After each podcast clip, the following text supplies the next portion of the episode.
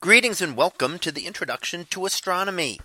One of the things that I like to do in each of my introductory astronomy classes is to begin the class with the astronomy picture of the day from the NASA website that is apod.nasa.gov apod. And today's picture for July 13th of 2022. Well, it is titled Webb's first deep field. So what do we see here? Well, here is one of the first images released from the James Webb Space Telescope. Now this is showing an exposure that was 12 and a half hours worth of time looking at a distant galaxy cluster. So when we look here, we are seeing mostly galaxies. Almost everything that you see in this image is a galaxy. There are a few stars that happen to be in the same direction.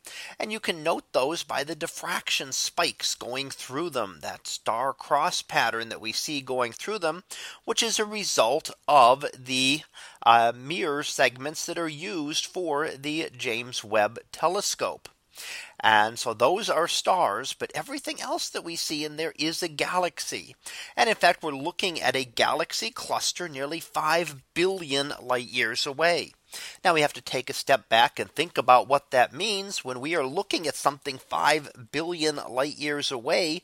We do not see it as it is today, but instead as it was 5 billion years ago. And that's because it takes light that long to travel to us from the distant galaxy cluster. And that is not the most distant objects that we see here. You'll note a lot of distorted galaxies. Many of them seem to be very oddly shaped. And that is because they are even more distant galaxies, nearly 10 billion light years away. And their light is traveling through the gravitational well of this other cluster in the foreground, the one that's only about 5 billion light years away. And when it does that, it is distorted. It's what we call gravitational lensing as the light passes through the gravitational well of the galaxy cluster. And therefore we distort those images. And in fact, some of them are actually multiple images of the same galaxy. Now that takes experimenting and checking them and making more detailed measurements to find out wh which ones are exactly the same. But some of them are actually multiple images of the identical galaxy. So here we have again one of the early images of from the James Webb telescope, which was launched late last year and is now up and operational and starting to give us some new information.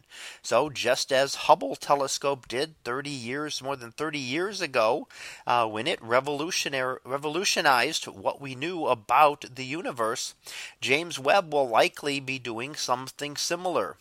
James Webb is significantly larger telescope.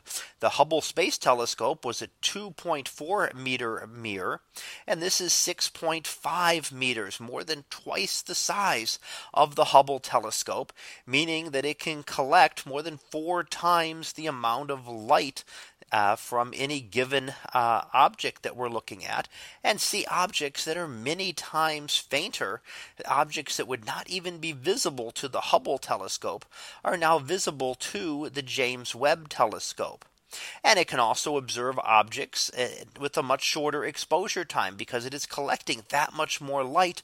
It will be able to see those objects and collect the light that would have taken Hubble say many days that this would take day or less in order to be observed. So we look forward to seeing what comes and other images from the Webb Space Telescope over the rest of this year.